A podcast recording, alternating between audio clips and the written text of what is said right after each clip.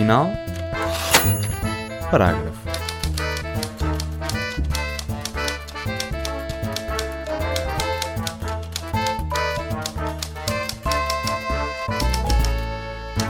Olá, o meu nome é Magda Cruz e seja bem-vindo ou bem-vinda ao Ponto Final Parágrafo, um programa na ESC FM em parceria com a Comunidade de Cultura e Arte sobre livros e a vida. Neste episódio entramos numa casa cheia de livros, história e encantamento, a Fundação José Saramago, em Lisboa. É por entre livros do nosso Nobel da Literatura que converso com Irene Valerro, que veio a Portugal fazer parte das celebrações do centenário de Saramago. A entrevista foi feita em português, mas achei por bem deixar que a Irene respondesse na língua que é dela, que é o espanhol. Não fiquem com medo, garanto que tudo se entende muito bem. Fiquem então com o episódio. A relação de Irene com os livros começou como ouvinte, ouvia as histórias contadas pelos pais na hora de deitar, leu com os ouvidos a história de Ulisses, por exemplo. Foi aqui que começou a paixão pela mitologia grega e romana. Já adulta, doutorou-se em filologia clássica e deu continuidade ao amor pelos livros. O seu mais recente livro, O Infinito num Junco, é um livro sobre livros, onde se conta a história do amor da humanidade pelos livros e, em paralelo, com a história do ódio e da destruição dos livros. Este livro foi muito bem recebido pela crítica e está presente em dezenas de países e, aliás, é Prémio Nacional de Literatura Espanhol na modalidade de ensaio. Chegou a Portugal com a tradução de Rita Custódio e de Alex Saradelas e esgotou. Estamos numa casa uh, cheia de livros hoje, a Fundação José Saramago, a casa de um escritor que deixou a sua marca no mundo, um lugar que guardam livros, uh, são sempre especiais e aqui que vamos conversar com Irene Valerro. Um, olá, Irene, bem-vinda. Encantada, gracias, é um prazer estar com vocês. Acabei por não dizer o meu nome, meu nome é Magda Cruz, eh, estamos uh, no, no episódio do Ponto Final Parágrafo, num dia, um dia antes dos 99 anos de José Saramago, não é? Um, um, dia especial. Sí, é um dia para, para recordar a literatura, a força da palavra, não? Alguien como Saramago que no parecía llamado a ser un escritor y un lector porque nació en una casa sin libros, como él mismo cuenta en las pequeñas memorias. Y, y que sin embargo, pues eh, a través de, de, la palabra y de la lectura cambió su vida, tuvo un destino distinto del que parecía esperarle y, cambió también nuestras vidas, las de todos sus lectores. Así que bueno, creo que es un ejemplo del poder transfigurador de las palabras y de la literatura. Muy bien. ¿Y cómo es que descreveria este seu livro, O Infinito num Junco, para quem ainda não leu, para os leitores a quem o livro ainda não chegou? A ver, es, un libro que, yo creo que sobre todo intenta explicar a los lectores em, que, todos ellos forman parte de una gran aventura milenaria. ¿no? Em, los libros son objetos frágiles, las palabras eran al principio solo aire que sale de nuestros labios y ha hecho falta un enorme esfuerzo para, para, que esas palabras, ese aire escrito, sobreviviera a lo largo del tiempo. Y, y para mí, O Infinito en un Junco es, es la historia ¿no? de ese esfuerzo por conservar las palabras, los versos, la belleza, el pensamiento, las ideas y, y hacer que sobreviva. Y para eso han hecho falta eh, muchas personas, en su mayor parte anónimas, que, han amado tan poderosamente los, libros, los relatos, las historias, los mitos, los recuerdos, la historia, que, la han hecho perdurar. Y eso, esa, mm, épica de los salvadores de libros me parecía una historia que todavía estaba pendiente de contar, ¿no? como, los libros necesitan a las personas, porque las personas necesitamos los libros. ¿Y por qué que diz que é um livro de viagens? Bueno, es, es, también un libro de viaje porque eh, va, cambiando de, de, escenarios, ¿no? Eh, vamos buscando la, la, historia de los libros, los lugares donde eh, sucedieron acontecimientos importantes para, para, el pasado de los libros, ¿no? Eh, lugares míticos como la Biblioteca de Alejandría, lugares como Atenas, como Roma, pero también eh, otros escenarios menos conocidos, ¿no? Allí donde hay bibliotecas, donde hay bibliotecarios, la historia de los primeros libreros que conocemos, la lucha en general por, por em, salvar los libros de tanto de, los, de las catástrofes naturales, de los incendios, de, de las inundaciones, como de, de, la destrucción programada, ¿no? de, de, las dictaduras, de la censura, de los ataques. Y, y bueno, pues es, es, una historia con muchos escenarios en realidad está sucediendo siempre en todas partes.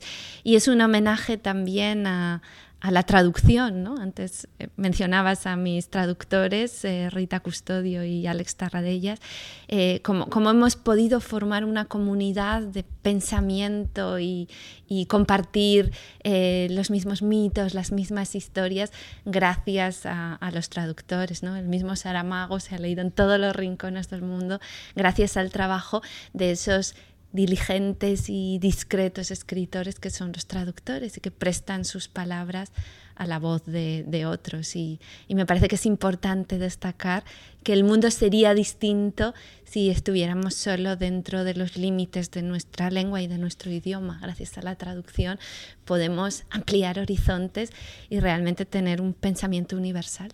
O seu está traduzido em mais de 20 línguas, não é? Sí, se van publicando gradualmente, serán más de 30 en, en conjunto. De momento son 11, pero, pero sí está siendo una parte muy emocionante porque el libro es un homenaje a los traductores y realmente pues está encontrando la acogida de lectores en muchos países y me ha dado la oportunidad de trabajar con traductores y aprender de ellos, porque realmente el, el, trabajo con la traducción, y así fue con Rita y Alex, que son muy minuciosos, eh, te, explica mucho sobre ti mismo, ¿no? Que, mm, partes de, de, un libro o de una mirada son muy locales, son muy peculiares y cuáles son fácilmente comprensibles en otros lugares, ¿no? Dónde está lo singular y dónde está lo compartido y la tensión constante entre, entre esas dos partes de tu mensaje, ¿no? Lo que es más individual, más cercano a tus raíces y lo que se comprende eh, ¿no? en, en otros lugares. Es hermoso experimentarlo. E desde quando é que queria escrever este livro? Quanto tempo é que demorou depois a escrevê-lo? A ver, es un libro que, que, en realidad me ha acompañado casi toda la vida porque mm, eh, hubo unas, una primera etapa de investigaciones en la universidad. Eh, mi tesis doctoral hablaba sobre la historia de los libros y de la lectura eh, en el mundo antiguo y también del canon literario. Me interesaba por qué había nacido el canon literario, quién estuvo dentro y quién se quedó fuera, ¿no? Y cómo, cómo se toman esas decisiones, quién las toma realmente, y la mecánica del, del canon literario. Pero después eh, dejé la carrera universitaria, después de, de haber eh, leído mi tesis, y me dediqué al periodismo.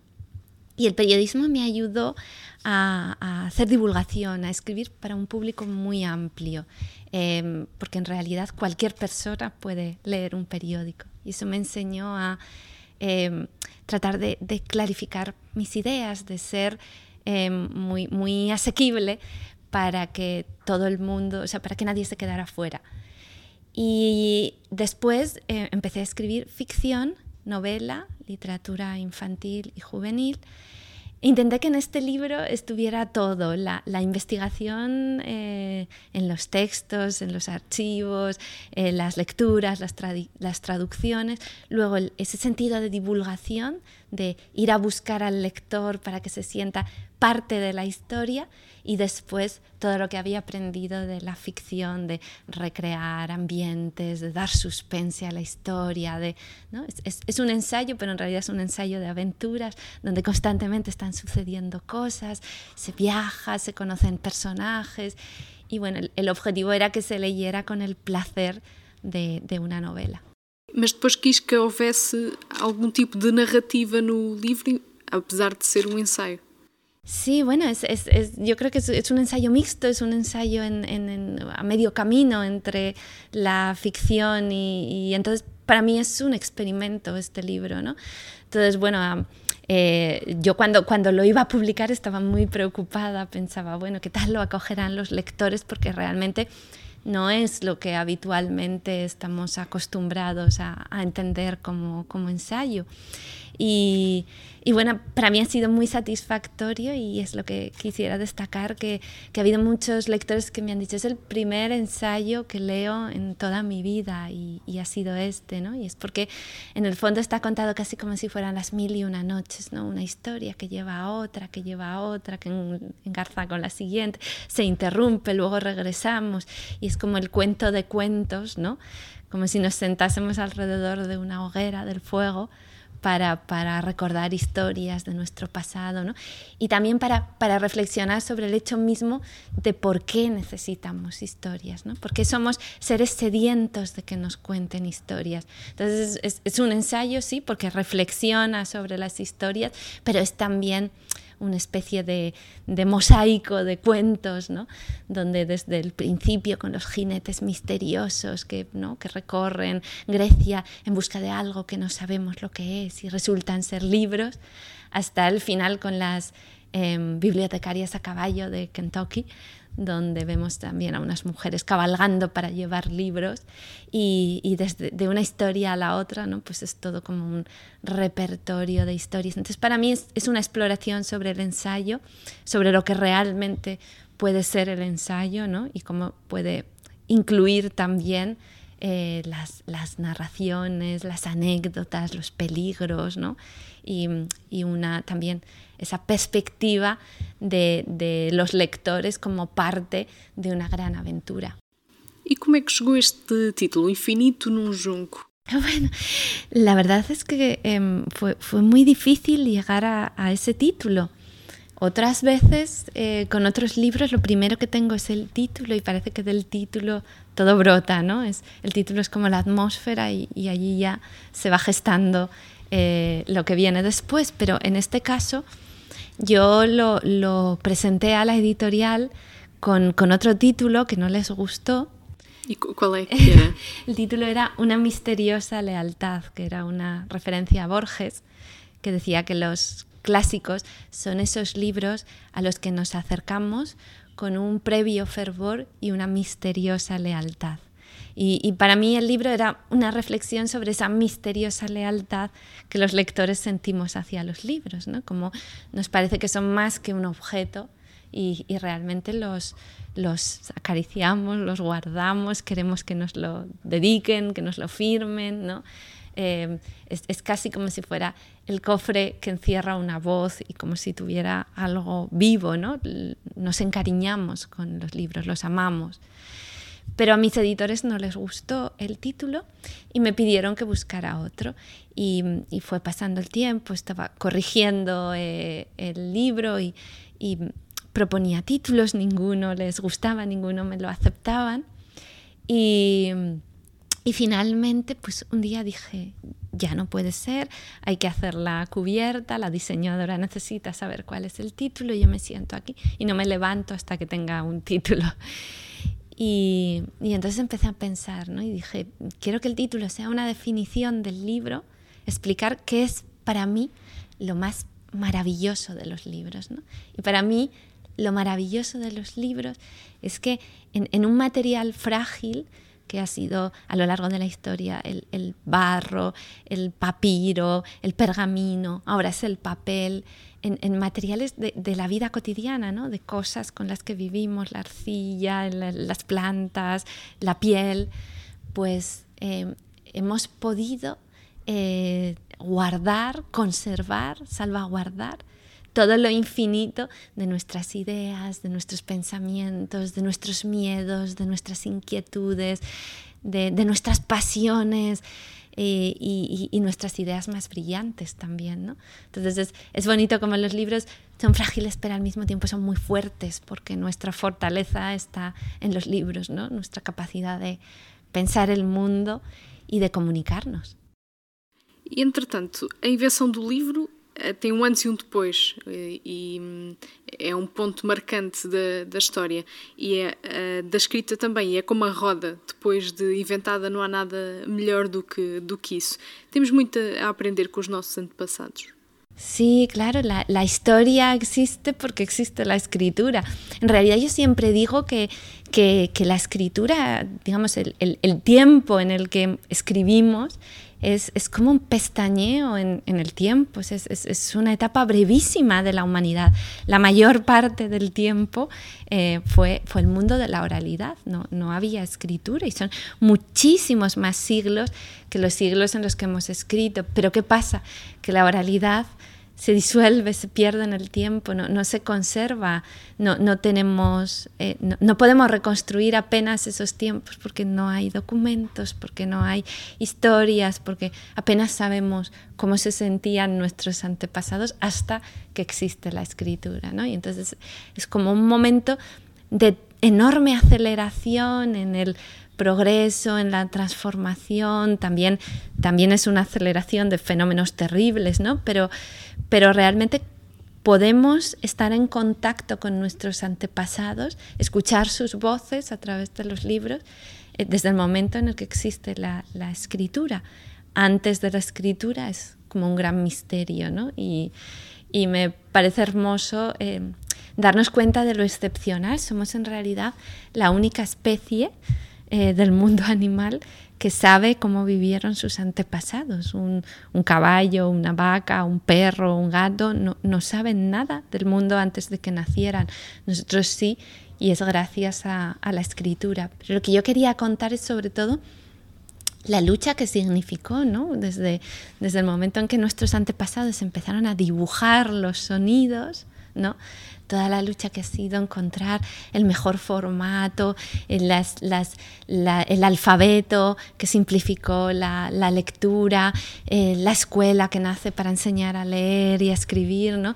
y todo el enorme esfuerzo. Nosotros ahora miramos los libros y pensamos que son objetos cotidianos, nos, nos, parecen normales y corrientes, pero yo quería contar todas las luchas, los esfuerzos, las invenciones que hay detrás de este objeto y me gustaría que cuando eh, un lector, después de O infinito en un yunco, lea un libro, tenga un libro entre las manos, piense todo lo que hay detrás de, de ese objeto, ¿no? que no es un objeto normal, es, es, un objeto maravilloso, se ha vuelto cotidiano, por suerte, pero, pero tiene él mismo una larga historia que contar. E ainda bem. E quando pensamos no início da escrita, pensamos em filósofos, em bardos que contavam histórias, mas as mulheres também contavam histórias na, na tal oralidade de, de, que falava. Há o caso de Enreduana, Sim. não é? A primeira mulher a assinar um texto com o seu nome, que é o texto mais antigo, não anónimo, de que, de que há registro. Qual é que é o lugar das mulheres na história da escrita? Sí, para mí era un, un aspecto muy importante ese en, en, en mi investigación, porque cuando yo estudiaba nadie me habló de las mujeres, a excepción quizá de Safo como, como único testimonio, ¿no? pero faltaban las mujeres y yo me preguntaba, pero las mujeres leían, pero las mujeres contaban historias, pero las mujeres tenían parte en el mundo intelectual, no, no, no lo sabía, realmente no, nadie me hablaba de ellas.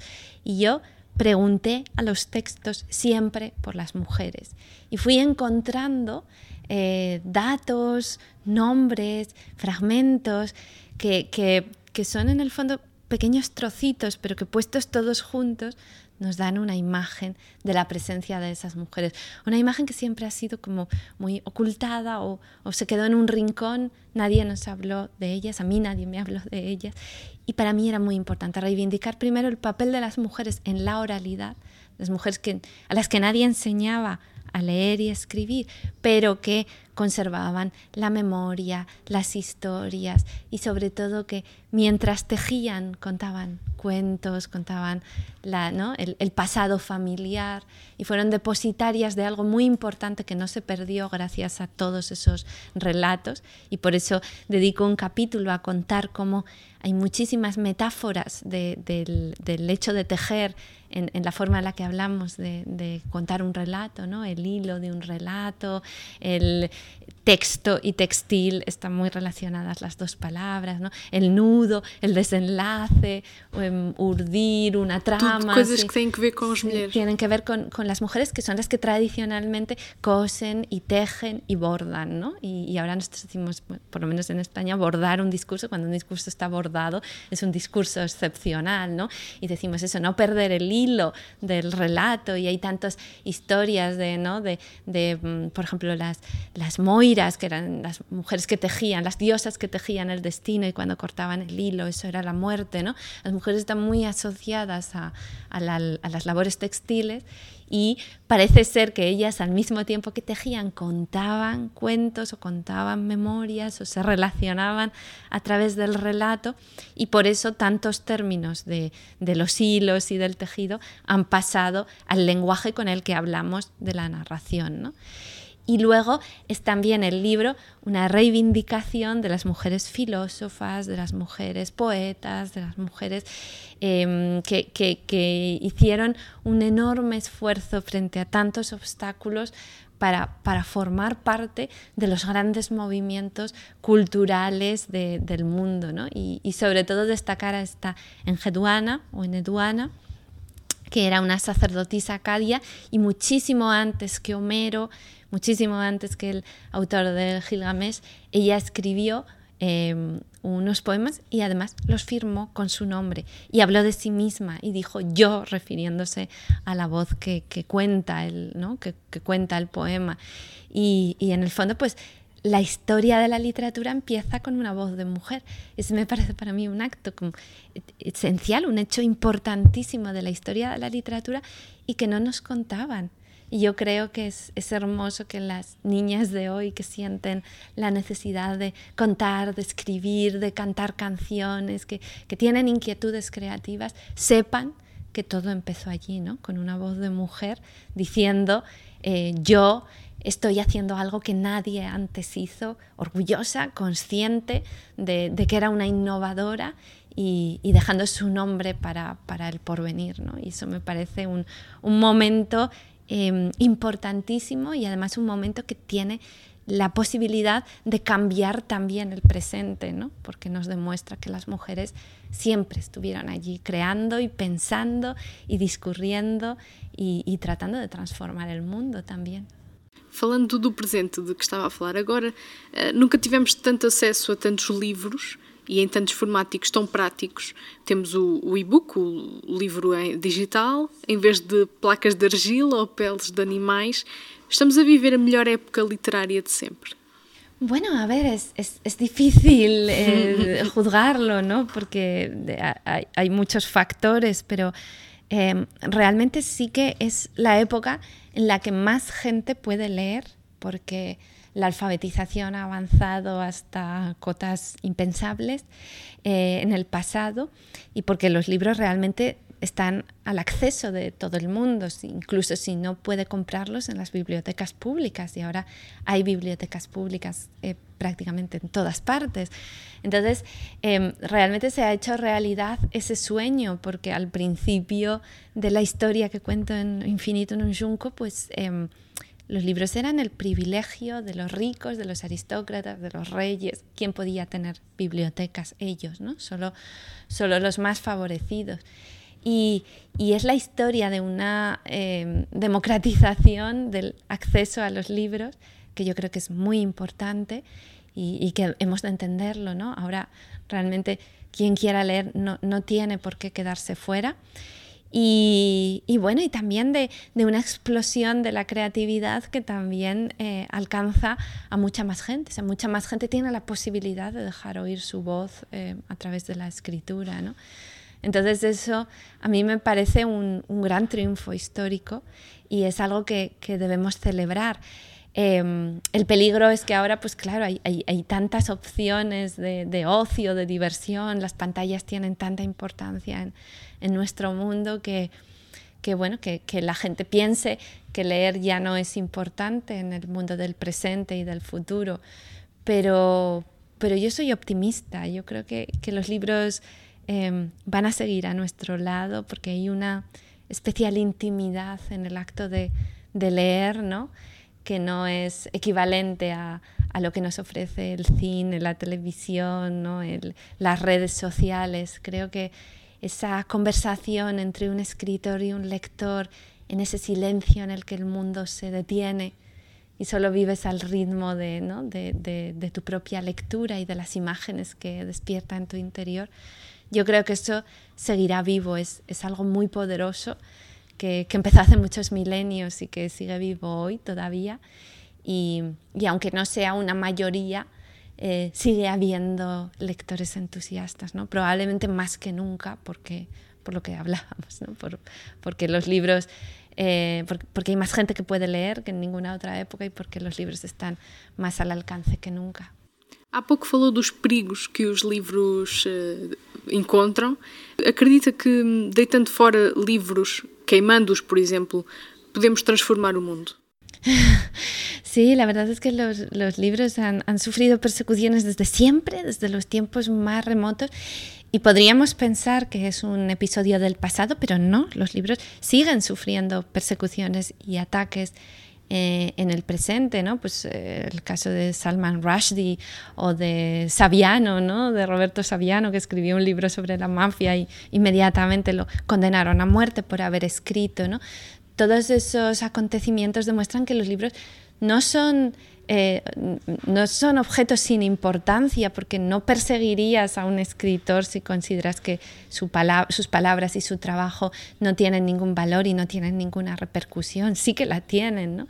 Y, esos son ejemplos que, lo demuestran. Entonces, em, hay que resistirse a esa idea de que, ¿no? Como de mirar los libros con indiferencia que es una forma también de intentar desactivar su poder, ¿no? Decir, no, no cuentan, no importan, sí, sí que importan.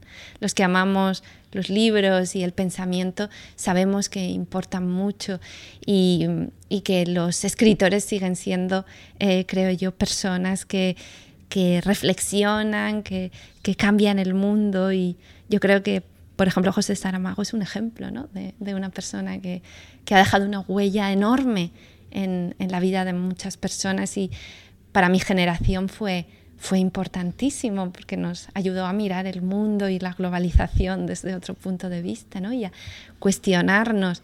Entonces, bueno, los libros están siempre en peligro, lo han estado desde el principio y seguirán estándolo en el futuro, pero al mismo tiempo yo creo que no dejan de, demostrar su poder, ¿no? Eh, ese poder que es un poder suave, un poder benigno también a veces los libros son vehículos de mensajes peligrosos, también, también hay libros que pueden ser dañinos, ¿no?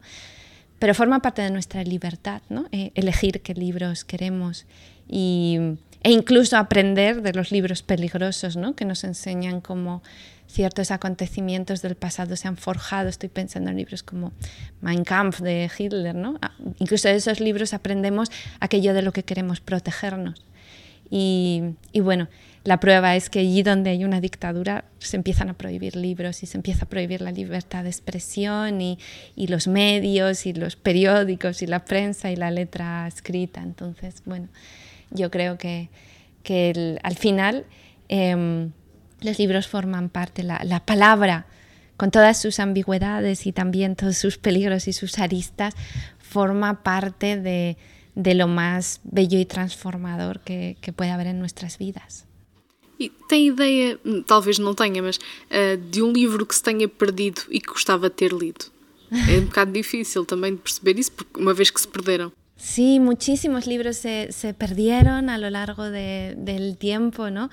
Y bueno, en realidad yo pienso que, que casi todos los libros Em, el, destino más fácil que, tenían era, acabar perdiéndose o destruyéndose. En la antigüedad había muy poquitas copias de cada libro, ¿no? Entonces, lo más fácil es que todos esos ejemplares acabaran destruidos o, dañados o, perdidos o extraviados o ardieran.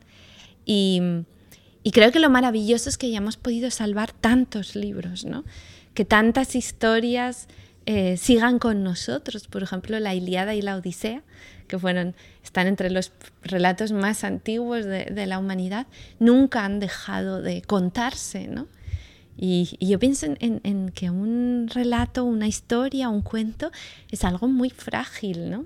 son, palabras, son aire, y, sin embargo hemos conseguido salvar eh, algo que, que, volaba en el aire, ¿no?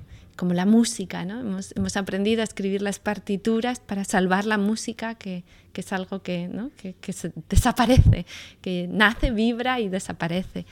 Entonces, bueno, eh, sí, muchos libros han desaparecido, pero yo pondría el acento en, todos los libros que hemos conseguido salvar, ¿no?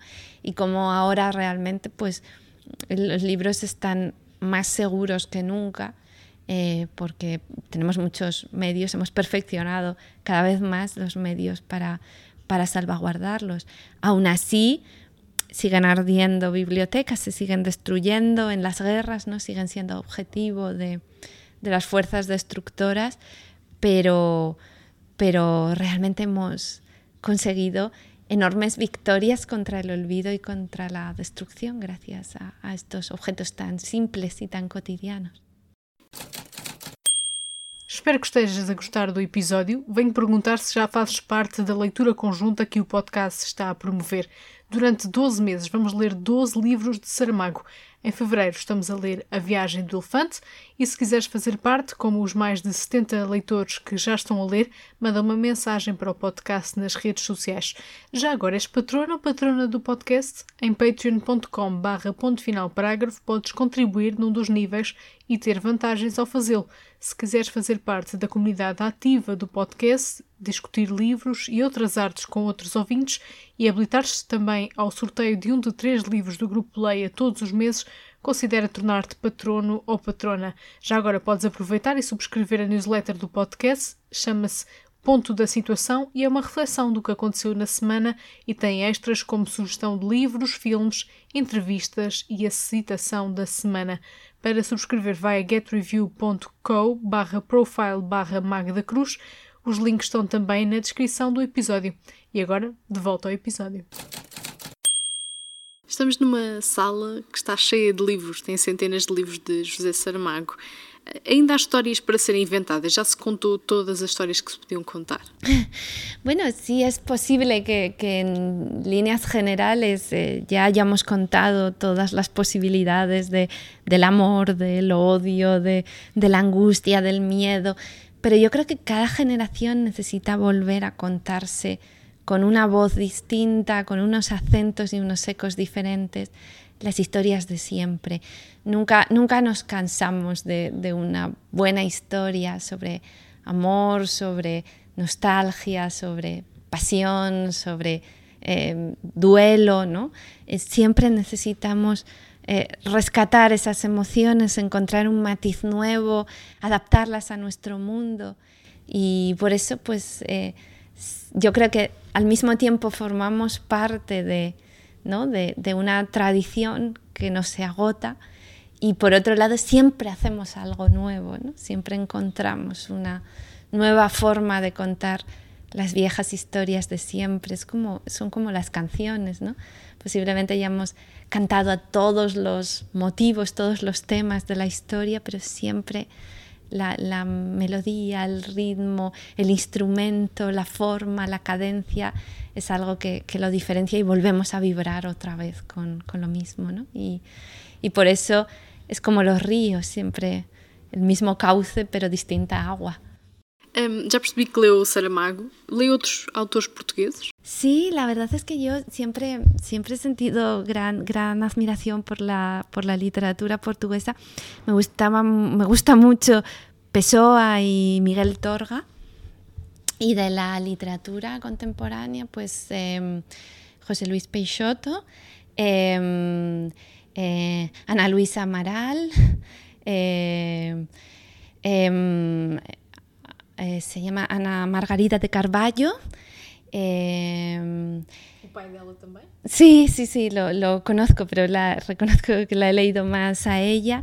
Y, y en fin, bueno, yo, yo intento siempre, pues, el, estas literaturas próximas, la italiana, la española, la portuguesa, ¿no? que quizás estamos como muy invadidos por el mundo anglosajón y, bueno, pues a mí me interesa mucho la, literatura de estos países mediterráneos y, porque para mí, bueno, pues es, el núcleo ¿no? de, la antigua Roma y como las lenguas romances, que son lenguas eh, hermanas y, y bueno, pues es, es, una literatura que me emociona, me emocionan también los, los paisajes, ¿no? las, las, la, la, forma de vida, la, ¿no? una determinada forma de ser y también de, de, entender la relación con las palabras, donde yo encuentro proximidad y, y me gusta mucho, además, la, la poesía, especialmente la, la poesía portuguesa me, me emociona, quizá porque la puedo leer en lengua original y eso hace que que, claro, que, la pueda disfrutar de una manera más, más honda y más íntima. Entonces, sí, intento y, y en la medida que hay traducciones en España, pues también leer novela. ¿Y de, de Saramago, de qué gosta más? ¿De qué libro dele gosta más? Bueno, quizá, eh, a ver, son, son, muchos, es difícil elegir, pero quizá la, la historia del cerco de Lisboa me, me emocionó especialmente porque Em, es una reflexión sobre, también sobre un oficio relacionado con el libro, el del corrector, que, ¿no? que del que raramente se, se, habla y que raramente tiene protagonismo, ¿no? quien, quien corrige los textos, y cómo el, el elegir una palabra, ¿no? el, el, cambiar una palabra, transforma la historia, el mundo, la, la vida, las, las personas. Y, y bueno, también Em, el año de la muerte de Ricardo Reis me gusta mucho porque tiene también que ver con, con ese trasfondo en el que empieza la guerra de España ¿no? y cómo se viven esos años convulsos a través de, de una mirada en, en, esta ciudad maravillosa que es Lisboa. España también. Sí. Así que bueno, es que yo creo que, que Saramago es un, un, escritor muy querido en España, ¿no? Eh, por supuesto la balsa de piedra y, y las intermitencias de la muerte, no sé, es que son, son tantísimos libros que nos han marcado, el ensayo sobre la ceguera, em, em, no sé, desde, desde, las primeras novelas realmente creo que, que nos hemos sentido muy identificados con, con, esa voz y con esa forma de mirar el mundo y también de, de contar este tránsito ¿no? de una sociedad tradicional y, a, la sociedad del, consumo del mundo de hoy, ¿no? Y todas las preguntas y reflexiones e inquietudes que, eso despierta. Yo creo que ha sido un, gran cronista de, esta transformación hasta llegar a, la caverna o a estas, ¿no? A, a, las grandes metáforas del mundo contemporáneo que él ha construido. ¿Y sobre autores españoles? Um, que autores é que os portugueses devem ter atenção, por exemplo, para além de Javier Marías y Manuel Vilas? sí. Manuel Vilas es, un escritor además nacido muy, muy cerca de, de donde yo nací, o sea, es, es, aragonés, viene de la misma región y es alguien además con quien tengo mucha, mucha amistad.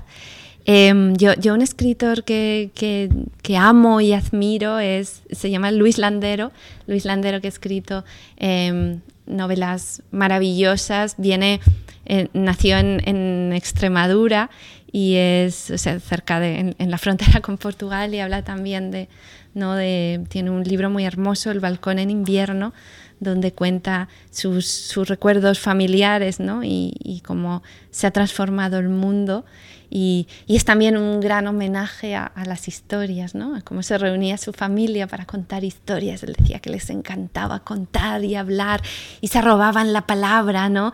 En esa especie de efervescencia del relato y, y como a veces eh, pasaban horas y horas y horas hablando y contándose historias y a veces se preguntaban si ya habían muerto y estaban ya en el purgatorio, había desaparecido el tiempo y la vida y ya solo quedaban ¿no? las historias y, y una especie de, de, hilo de palabras que no terminaba nunca. ¿no? Y, y, bueno, pues para mí es un autor muy importante y, y, muy amado.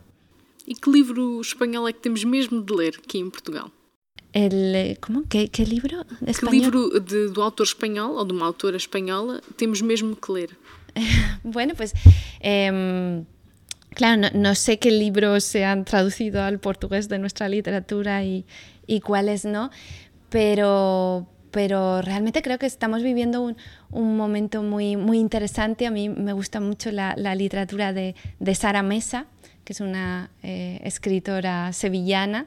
No, no, sé si se ha traducido al portugués, pero, pero realmente merece muchísimo la pena. Tiene libros, pues, em, Cicatriz, ahora mismo el último más reciente, Un Amor. son libros realmente maravillosos de, de Marta Sanz, La lección de anatomía, que es una, ¿no? una reflexión sobre su pasado a través del cuerpo. Eh, es un libro fascinante, en fin, creo que, que están surgiendo voces de, mujeres muy interesantes en, mi generación y que recomiendo leer y, conocer. Pero claro, siempre dependemos un poco de, la mediación de los traductores y, y, bueno, pues yo espero que, que, ese vínculo entre literaturas pues se vaya acercando cada vez más ¿no? y, nos, y nos leamos y nos conozcamos y entablemos una conversación porque, porque estamos muy cerca y geográficamente y creo que podríamos estarlo más todavía ¿no? Eh, emocionalmente por, porque nos, nos parecemos, nos, entendemos nos entendemos y, y, compartimos también una, una experiencia. ¿no? Y bueno, yo a veces sí que he sentido que en España no miramos a, Portugal todo lo que debiéramos y, y, yo siempre, siempre me he sentido muy, muy próxima, como muy interpelada por, por la literatura y por la creatividad, también por el cine portugués, que me gusta muchísimo, y, y la música, ¿no? Y, y creo que, que, hay una enorme creatividad aquí en, en, Portugal. Así que bueno, yo me siento muy agradecida por poder venir con, con las traducciones de los libros y porque la editorial Bertrand eh, haya confiado en mí. Eh, como é que o seu livro está a ser recebido cá em Portugal já agora? Eh, ¿Tem, ¿Tem, recibido buenas, buenas críticas? Bueno, eh, la verdad es que no, hasta ahora no había podido venir a Portugal, todo ha sido en, en el tiempo de la pandemia, cuando programaban viajes, se, se, cerraban las fronteras y ha sido difícil, entonces lo he vivido desde allá. Eh, la verdad es que la acogida de los medios ha sido muy, muy generosa, más de lo que me hubiera atrevido a soñar. Y bueno, estamos ya en la sexta edición. Eh, lo que quiere decir que ha tenido eh, buena acogida con los lectores, pero estoy deseando poder encontrarme con los lectores y ¿no? intercambiar esas, esas experiencias también, porque la pandemia me ha alejado mucho. todo el recorrido del libro ha sido en un momento en el que no podía hacer actos más que eh, a través de la pantalla, más. de la pantalla y no he podido tener ¿no? esa, esa conversación, saber cómo se ha sentido la gente, solo a través de las redes o de, o de otros cauces, ¿no? y se echa de menos eh, ese calor de las firmas, de las ferias del libro, de, de la conversación, de las presentaciones. Y por eso, pues, vengo aquí con mucha ilusión de, de, participar de este comienzo del año Saramago y además pues eh, como regalo añadido poder reencontrarme con los lectores y, y, saber cuáles son sus impressões e suas sensações. Estava aqui com uma curiosidade. O, o, seu livro recebeu vários prémios. Eu só, só citei o, o Prémio Nacional Espanhol, mas uh, de Horror de la Crítica sim, também. Sim. Um, qual é que é a importância de um prémio hoje em dia? Claro que há, há livros que são mais lidos por terem um prémio, mas qual é que acha que é o papel hoje em dia do, do, da, de, dos prémios no mundo literário? Sim. Bueno, yo, yo, creo que los, los premios eh, que más interesan a los lectores son los premios que intentan descubrir a personas que no tienen tantos lectores o no tienen tanta presencia mediática, ¿no? Hay premios que están destinados, pues bueno, a, conseguir muchos lectores y premian a, a personas ya, a perfiles ya muy conocidos de, de la televisión o periodistas o escritores ya muy asentados. A mí me interesan más los, los premios que descubren ¿no? voces que a lo mejor no tendrían tantas posibilidades. Y yo estoy muy agradecida al premio El Ojo Crítico porque además eh, tomaron la decisión de dar un premio de narrativa a un ensayo, eh, lo cual fue, fue muy llamativo y yo creo que, que despertó la curiosidad de, de los lectores.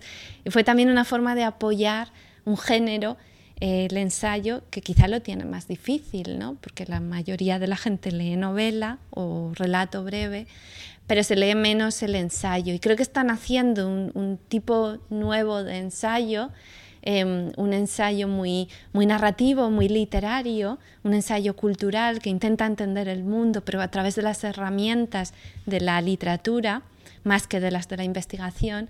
Y, y bueno, pues ese ese nuevo género necesita encontrar su público, ¿no?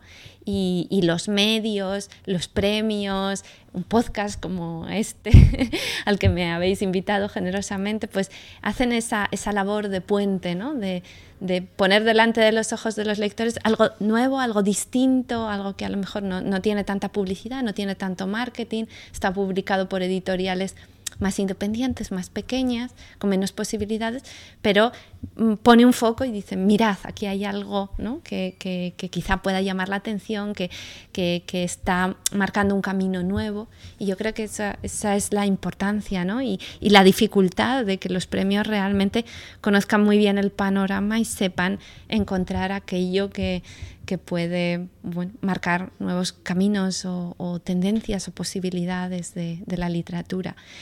Y, y, bueno, pues yo me, me, siento muy, muy agradecida por, por esa oportunidad y, y, por lo que significó para, para este libro y para mí que, que bueno, realmente me ha cambiado la vida porque hasta ese momento pues escribía para un público muy muy pequeño, muy muy reducido, ¿no? Y os premios mudaron su vida. Sí, sí, sí. El, el, el, premio El Ojo Crítico que concede Radio Televisión Española y el Premio Nacional de Ensayo sí realmente catapultaron el libro y, y despertaron el interés de, de los lectores, algo que ni mi editorial ni, ni los medios pues eh, habían hecho hasta entonces ¿no? entonces bueno es, es la posibilidad de, eso, de poner de iluminar algo que quizás estaba en un rincón o en la oscuridad y, y dar la oportunidad de, de llegar a, a, nuevos lectores ¿no? entonces bueno es, es hermoso y además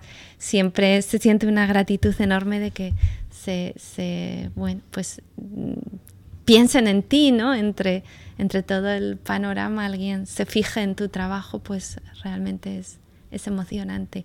Y además a mí, pues me, me, ha dejado una sensación de deuda y yo a través de mis redes y, y en la medida que puedo intento también recomendar autores que sé que lo tienen más difícil, como me pasaba a mí misma, porque publican en editoriales pequeñas o porque no, no son autores de moda y intentar ayudar o, o encontrar lectores para ellos. Dar un empujoncillo. Sí, un pequeño empujón en la medida de lo posible. Sí, no hablar siempre de los libros que ya tienen muchos lectores, sino hablar de los que necesitan todavía abrirse camino. Es mesmo a última pergunta, um, espero que perceba a pergunta, que livro é que gostava de ter escrito? Bueno, eh, es, es, muy difícil responder a esta pregunta, pero el que me viene a la mente ahora mismo son los ensayos de Montaigne. Creo que me hubiera gustado escribir ese libro porque eh, es, es, es, un libro en el que una persona que ama la, la literatura y, y, los textos eh, digamos, se, se, retira del mundo para dialogar con otros libros, con otros pensadores y, y, me parece maravilloso porque es como una extensión de la vida, ¿no? Sigues viviendo con, con los vivos que están a tu alrededor, pero además tienes una conversación con, con todas las voces del pasado, ¿no? Y entonces de repente tu mundo interior está poblado por muchas personas que hablan, que te aportan ideas, que te hablan de otros tiempos y con los que tú pues eh, eh, dialogas, pero dialogas sobre todo para entender mejor el momento en el que vives y, y la realidad, ¿no? para salir un poco del ruido y la furia y, y encontrar el silencio y, y, el placer de la conversación. Y yo creo que Montaigne hubiera deseado que todos los grandes autores del pasado, los clásicos, se sentaran en su mesa y poder cenar con ellos, o casi sentía como si los invitase a, cenar y a comer a su lado. Y, y bueno, es, es un personaje que, que me fascina personalmente y me hubiera gustado escribir ese libro. Gracias, Irene. Um, uh, Alberto Manguel Sim. também fez um, muitas críticas boas ao, ao seu livro. Sí, Como bueno, é que se sentiu? Tuvo, tuvo la grande amante generosidad. de, Borges también. Sí, sí, sí. A ver, para mí es muy importante porque su historia de la lectura fue inspiración eh, en el libro, ¿no? Yo la leí siendo adolescente y es un libro que me cambió eh, la mirada y, y, me hizo pensar que yo quería investigar también la, la, historia de los lectores y de los libros. De hecho, yo, yo descubrí que existía la historia de la lectura y los libros gracias a él. Para mí ha sido un gran maestro y además una persona que, que encarna también esa, ese espíritu cosmopolita, los idiomas, las literaturas, el viaje, ¿no? Y, y la verdad es que lo, lo, admiro muchísimo y para mí fue enormemente emocionante saber que el libro había llegado a sus manos y además que tenía la generosidad de, de apoyarlo. Fue, fue un momento conmovedor y, y la verdad es que aún, aún, me siento sorprendida y atónita porque, por saber que, que, bueno, que él me apoya. Y tuve hace poco la oportunidad de, de hablar, de participar en una charla en la que también estaba él, en la Fundación Caruste Gulbenkian. Y, y, bueno, fue, fue a través de videoconferencia, pero realmente estaba emocionada de, de, sentirlo cerca y poder entablar conversación. Soy, soy una persona que admira mucho, creo que admirar es muy sano y, y realmente pues él es un, un, escritor muy especial para mi trayectoria y, y creo que además sobrevuela este libro de alguna manera su voz y su inspiración. Ele agora vive em Lisboa, pode ser que o encontre. sí, sí. Espero tener la oportunidad de, de, conocerlo en persona, ya por fin en, en, la cercanía, en la proximidad. Obrigada. Muchísimas gracias. Obrigada. Obrigada por ouvires até o fim. O Ponto Final Parágrafo está no Instagram, Facebook, Twitter, bem como Goodreads. Este episódio foi produzido, conduzido e editado por mim, Magda Cruz. A ilustração que vês nas redes sociais é da Ana Lopes. O genérico é do Nuno Viegas. Obrigada também aos nossos patronos e patronas que contribuem para a subsistência do podcast a partir do Patreon. Considera fazer parte da nossa comunidade ao fazer uma contribuição a partir de 2 euros por mês. O link está na descrição. Até um próximo episódio.